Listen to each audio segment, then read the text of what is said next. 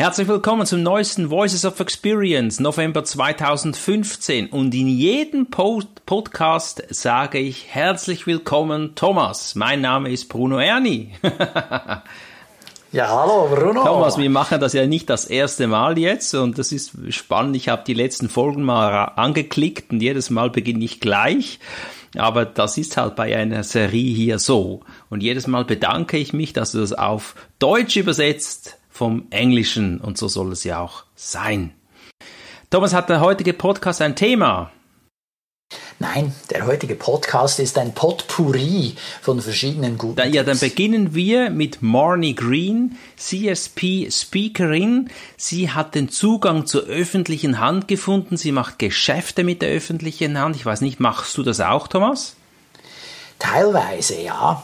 Okay. Insbesondere an der Uni mhm. und dann an der ETH in Zürich. Oh, okay. Und wie hat sie das gemacht in Amerika?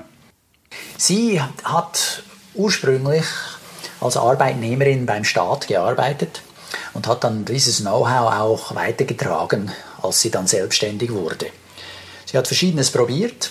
Unter anderem hat sie sich dann entschieden dafür, dass sie bei Städten und Gemeinden anbietet, im Unterschied zu dem Bundeslevel, respektive dann national in den USA.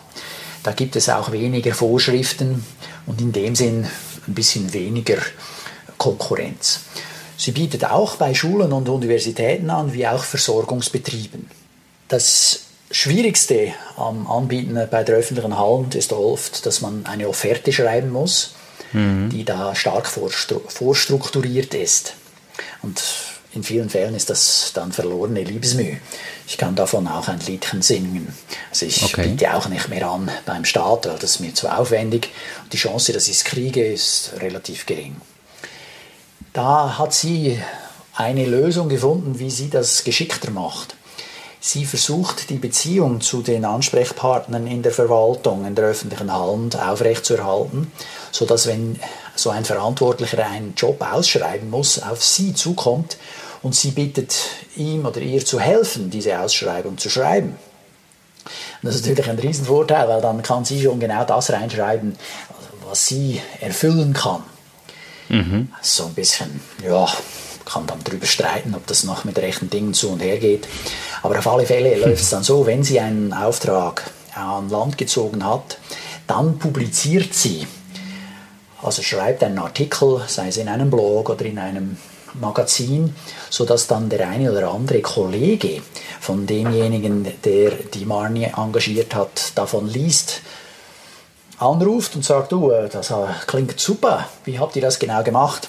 Und dann mhm. der Kollege aus der Verwaltung die Marni weiterempfiehlt und sagt, ja, wenn du genaueres wissen willst, dann ruf sie doch direkt an. Wow. Also auf diese Weise kriegt sie ganz viele Aufträge. Mhm. Sie tritt an Branchentreffen auf und gibt da immer Content, Content, Content, also viel Inhalt, keine Werbung. Und trotzdem kommen dann, oder eben gerade deswegen kommen dann ganz viele auf sie zu und engagieren mhm. sie. Fantastisch. Eine gute Idee. Netzwerken ist alles. So, der nächste Speaker ist Peter Stark, CSP Speaker. Es geht bei ihm um das Thema Consulting. Er beginnt praktisch jede Kundenbeziehung mit einem Training oder einer Rede. Sein Ziel jedoch ist, ein Consulting zu verkaufen. Was macht er anders, Thomas? Seine Stärke liegt darin, dass er eine ganz aufwendige Kundenanalyse macht. Während andere Redner vielleicht ein, zwei Telefonate mit dem CEO und mit dem Personalverantwortlichen machen, macht er 12 bis 15 Telefonate. Inklusive dem mhm. CEO, inklusive dem Personalverantwortlichen, aber auch inklusive Leuten, die sonst für nicht so wichtig gehalten werden.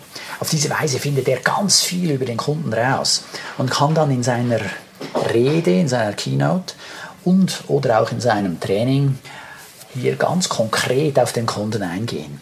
Die finden das dann so gut, dass sie ihn für weitere Aufträge buchen. Insbesondere natürlich dann fürs Consulting. Mhm. Dank der tiefen Kundenkenntnis kann er auch viel besser mit dem CEO, CFO und sonstigen Leuten, die in der Geschäftsleitung sitzen, sprechen und auf mhm. deren Probleme besser eingehen. Also durch die gute Kundenkenntnis schafft er sich da ganz viele Kunden. Wow, also sehr viel Zeit, der, wo er sich da nimmt. Ich erinnere mich an ein anderes Interview, wo ein Speaker auch vor einem Referat Kontakt mit den Angestellten aufnimmt und die Probleme der Angestellten erfragt, um eben am Referat auf diese einzugehen und ein zugeschneidertes Referat so anbieten kann. Fantastisch. Ja. Die nächste Dame, eine Frau, heißt Jean Di Giovanna. Sie ist Speakerin, CPCC. Das sind Abkürzungen, Thomas, da weiß ich nicht genau, was es bedeutet, aber ich nehme mal, die ist grandios. Und sie hat die Information auf dem Podcast gesagt, dass sie eine Keynote anders bezeichnet als einen Workshop. Ja, auf jeden Fall. Das sind zwei ganz unterschiedliche Paar Schuhe. Eine Keynote, da spricht der Keynoter 70 bis 80 Prozent der Zeit und 20 bis 30 Prozent der Zeit ist da eine Interaktion mit dem Publikum möglich. Bei einem Workshop ist es genau das Gegenteil. Also da wird der Keynoter, respektive dann der Workshopleiter, nur 20 bis 30 Prozent reden idealerweise und den Rest der Zeit darf das Publikum, dürfen die Teilnehmer üben, Dinge tun. Also in einem Workshop, da geht es mehr darum, dass der Trainer, der Workshopleiter mehr zuhört, beobachtet, Schlussfolgerungen sieht und die Teilnehmenden coacht. Das ist deshalb mhm. erwähnenswert, weil gerade auch in den USA es so viele gibt, die ausschließlich Keynotes geben und hier äh, zusätzlich dann noch Workshops und Trainings halten wollen. Bei uns, mhm. meines Wissens in der GSA, ist das äh, nicht so weit verbreitet, dass es äh, Leute gibt, die ausschließlich Keynotes halten.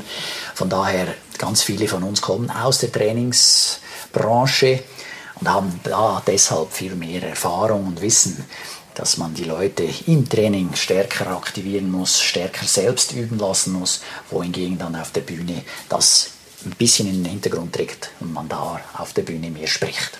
Mhm. In der Keynote geht es primär darum, weshalb man was tun soll und im Workshop, wie man das dann macht. Und das wird idealerweise mit Übungen gemacht. Die beiden nächsten Interviewpartner sind Kollegen von dir, Thomas. Beide sind vormalige Toastmaster-Weltmeister aus dem Jahr 2000 und 2001.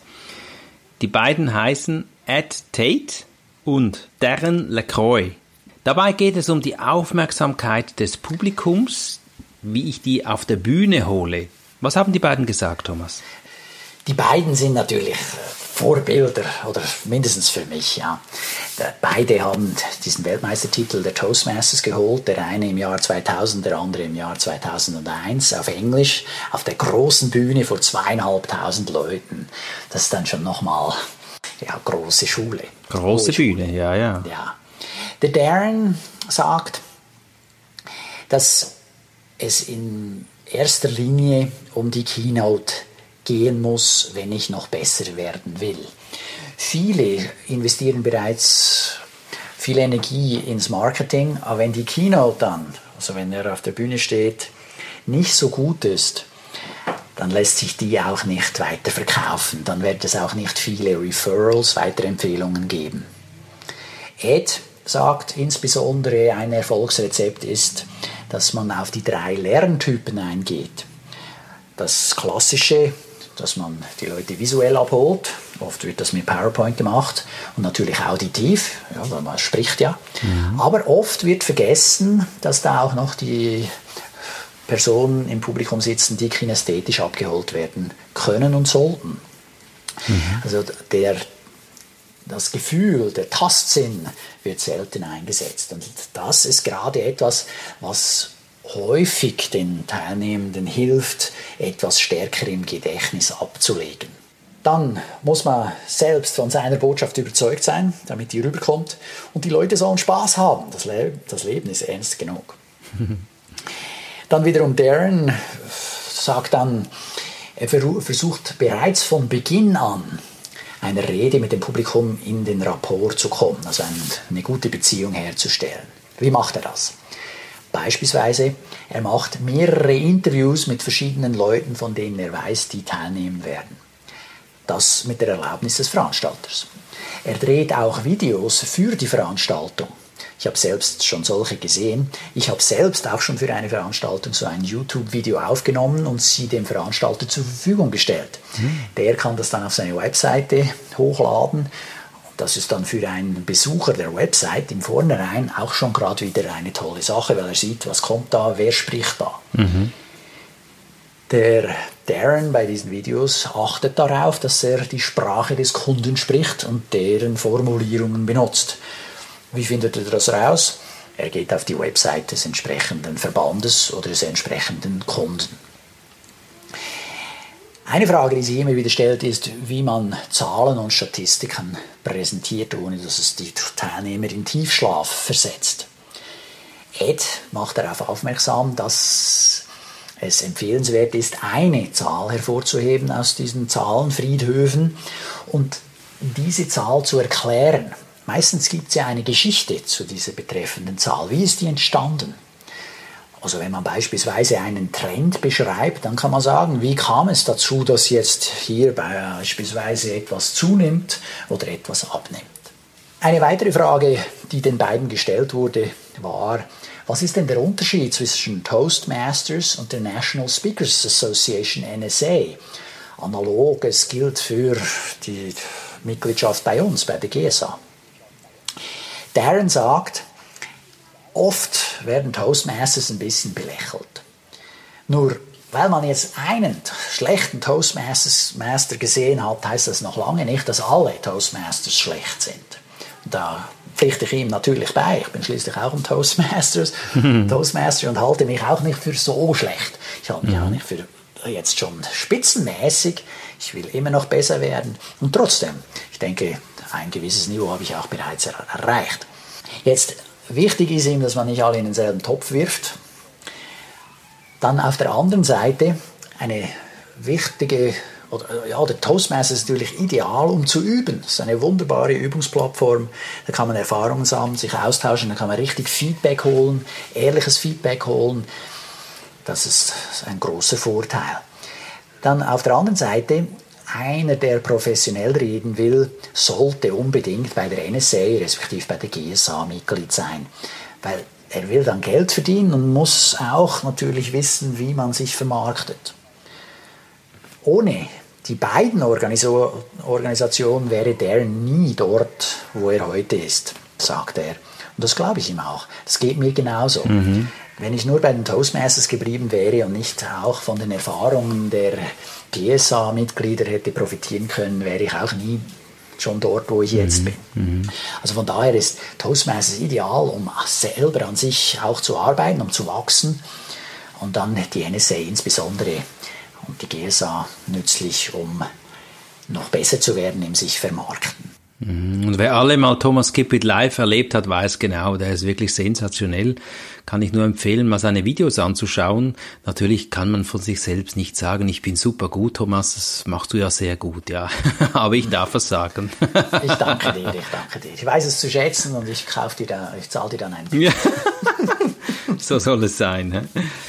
Auf die nächste Frage freue ich mich schon sehr. Da geht es um die zwei Seiten der Medaille. Laurie Guest, CSB Speakerin, hat zwei Speaker interviewt, nämlich Jessica Petit und Lean Rose. Und da geht es um die widersprüchliche Aussage. Braucht es für eine Dienstleistung oder ein neues Produkt eine separate Marke beziehungsweise eine separate Webseite? Was haben die beiden Damen gesagt? Jessica plädiert klar dafür, ja, für jedes Produkt, für jede Dienstleistung braucht es eine separate Marke. Sonst ist der Käufer verwirrt. Mhm. Lynn hält dagegen. Sie sagt nein. Du sollst eine Marke machen, die über allem steht. Genauso wie du es gemacht hast, Bruno, mit jenseits der Logik. Mhm. Oder wie ich jetzt neuerdings angefangen habe, meinen Claim zu ändern auf besser ankommen. Mhm. Okay. Obwohl ich bisher ja nur und das auch weiterhin so vorhabe, Rhetorik- und Präsentationstrainings zu machen und darüber zu reden, mhm. erlaubt natürlich so ein, ein übergreifender Begriff dann, dass man verschiedenste andere Themen darunter auch einreihen kann. Mhm. Das hast du bei Jenseits der Logik wunderbar vorgemacht. Jeder, der da genaueres wissen will, sollte mal auf deiner Webseite vorbeischauen. Mhm. Danke vielmals, Thomas. Das ist wirklich spannend zu sehen, wie wir beide uns entwickeln. Und ich denke, mir persönlich hat auch dieser Podcast hier ganz klar geholfen. Mhm. So habe ich auch bei den Referaten mehr die haptische Seite eingebaut und peng muss man erleben, die Referate kommen viel besser an und äh, wir beide wachsen nur. Ja, also es ist fantastisch. Und ja. Ein Appell an unseren Zuhörer hier, nutze auch du unsere Tipps, die sind sowas von wertvoll. Ah. Mach mal, komm mal ins Tun hier. Okay, gut. Schauen wir ein bisschen nach Amerika. YouTube, die sind ja immer zeitmäßig weit voraus. Und da gibt es eine YouTube-Talkshow von Kirsty Spraggan. Sie hat ja zu Beginn, als sie da begonnen hatte, die ersten drei Monate, ich glaube, 3000 Betrachter. Heute hat sie 12.000 Klicks pro Tag. Wie, also sind 600.000 Zuschauer. Wie macht die das, Thomas? Ja, gute Frage. Also offenbar macht sie was richtig.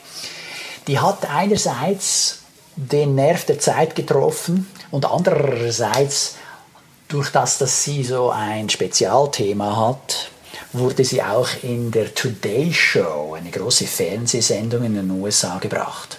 Und da ist dann das virale Weiterverbreiten losgegangen. Ihr Thema ist so, dass sie hat Interviewpartner, die etwas Traumatisches erlebt haben. Also ganz traurige Geschichten.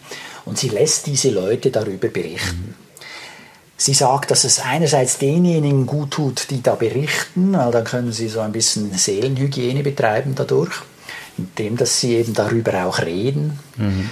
Und dann, dass diejenigen, die schauen, wissen, dass sie nicht alleine sind mit ihren ähnlichen Geschichten die so dramatisch abgelaufen sind. Mhm. Und eben auch darüber zu hören, hilft wiederum zu heilen. Eine Sache, die sie dann oben drauf gesetzt hat, ist ein sechs Wochen Kurs, um dramatische Geschichten verarbeiten zu können.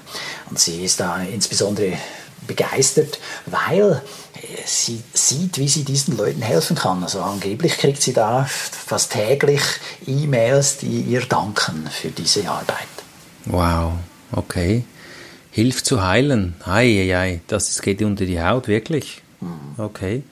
Gut, kommen wir zu der Präsidentin, Ruby Newell Lechner. Sie hat etwas ganz Spezielles eingeführt. Was ist denn das? Ruby erwähnt etwas, was es schon länger gibt bei der NSA. Nämlich die feiern jedes Jahr den Spirit of NSA Day. Also so den Tag des Sinnes, des Geistes der NSA. Das ist wie ein Feiertag. Und der soll uns daran erinnern, dass wir unseren Mentoren Danke sagen, also jemand, der uns beisteht, der uns hilft, dass wir andere Redner mal wieder weiterempfehlen und auch im eigenen Chapter aktiv werden. Mhm. Okay, super. Das sollte man bei uns auch einführen. Ich finde das eine gute Idee, ja, ja, um mal wieder daran zu erinnern, dass man selten alles selbst mhm. erreicht hat. Ja. Ich behaupte sogar, niemand hat das ja, man, ist immer, man steht immer auf den Schultern von Giganten. Es gibt also mhm. diese, dieses Zitat, ich weiß nicht mehr von wem, aber grundsätzlich haben wir eben von allen Möglichen gelernt und jetzt hier auch wieder. Wir lernen ja jedes Mal, wenn wir diesen NSA-Podcast mhm. uns anhören, übersetzen und kommentieren. Genau. Ja, schon kommen wir zum Ende. Es kommt der letzte Tipp von Ed Robinson und da hat es mich doch ein bisschen verwundert, was der macht. Da geht es ums Thema Gefängnis. Wie komme ich ins Gefängnis? Und äh, komme mir fast so vor. Ich weiß, dass es in den USA, glaube ich, zwei, drei Millionen Gefängnisinsassen gibt. Und in Deutschland, so habe ich nachgeguckt, circa 65.000 äh, Gefängnisinsassen. Aber um was geht's hier, Thomas? Ja, der Ed Robinson erzählt ganz spannend davon, dass er zusammen mit einem Kollegen in Gefängnisse geht in Texas und dort ein Programm aufgesetzt hat, um den Insassen zu helfen, wenn sie dann ihre Strafe abgesessen haben, draußen ein eigenes Geschäft zu gründen. Die haben offenbar einen mega Erfolg. Normalerweise ist die Rückfallquote 50 Prozent im Landesdurchschnitt. Mhm. Und die Absolventen dieses Programms, welches er in den Gefängnissen durchführt, ist nur noch 6%. Wow. Also mhm. dramatisch. Jetzt, das Ganze fußt auf privater Initiative. Der Staat finanziert da nichts mit. Vielleicht deshalb ist es noch nicht in den ganzen Staaten angekommen, weil sie zu wenig Freiwillige haben. Aber nichtsdestotrotz, also es ist schon toll, dass er da einigen hundert pro Jahr helfen kann, nachher eine Selbstständigkeit aufzubauen. Erfolgsmeldung. Drei von den vormaligen Insassen und Absolventen seines Programms haben Unternehmen gegründet, die heute über eine Million Umsatz pro Jahr machen. Hi, also. Und das alles legal. Ja, ich wollte gerade fragen. wow, okay. Er wurde dann gefragt, wie ihn das verändert hat. Die Antwort fand ich auch, finde ich auch ganz witzig, interessant. Er sagt, er sei weniger tolerant geworden. Mhm. Ah. Und zwar weniger tolerant gegenüber von Leuten, die nie im Gefängnis waren, aber trotzdem immer wieder Ausreden finden, weshalb sie das eine oder andere nicht erreichen können. Mhm. Also Leute, denen viel weniger Knüppel zwischen die Beine geschmissen wurde oder wird und es nicht machen. Aber mhm. sie hätten es viel einfacher als einer, der im Gefängnis saß. Also hier ganz spannend. Nehmen wir jetzt zum Anlass zum Selbst, ich sag's nochmal, zum selber jetzt in die Gänge kommen. Und Menschen, die nicht in die Gänge kommen, denen geht's wahrscheinlich einfach zu gut? Ich weiß es nicht. Man sagt ja, es gibt zwei Motivatoren. Das eine ist, du leidest stark genug an etwas, um dann was zu tun. Mhm. Oder äh, etwas macht genug Lust, um mhm. es zu tun. Bei mir ist es so, äh, dass ich halt Lust habe, auch was Neues zu machen und immer wieder Leuten weiterzuhelfen, damit sie noch besser werden. Sehr schön. Thomas, wir sind schon am Ende. Ich bedanke mich ganz herzlich wiederum für dich, was du da geleistet hast. Bruno, natürlich auch dir ein herzliches Dankeschön. Du führst ja immer dieses Interview. Du hast dann nachher den technischen Part übernommen, hier dieses Interview noch zu schneiden, zu schauen, dass das gut rüberkommt, aufzuspielen, die Datei zur Verfügung zu stellen. Sehr gerne. Herzlichen Dank dir. Danke dir, Thomas. Und dann gilt es am Ende nur noch unseren Zuhörern zu danken, dass ihr wieder dabei wart. Und wir freuen uns schon wieder auf den nächsten Podcast im Dezember 2015 wenn es wieder heißt Voices of Experience der NSA, National Speakers Association und German Speakers Association. GSA Schweiz kommentierte Voices of Experience der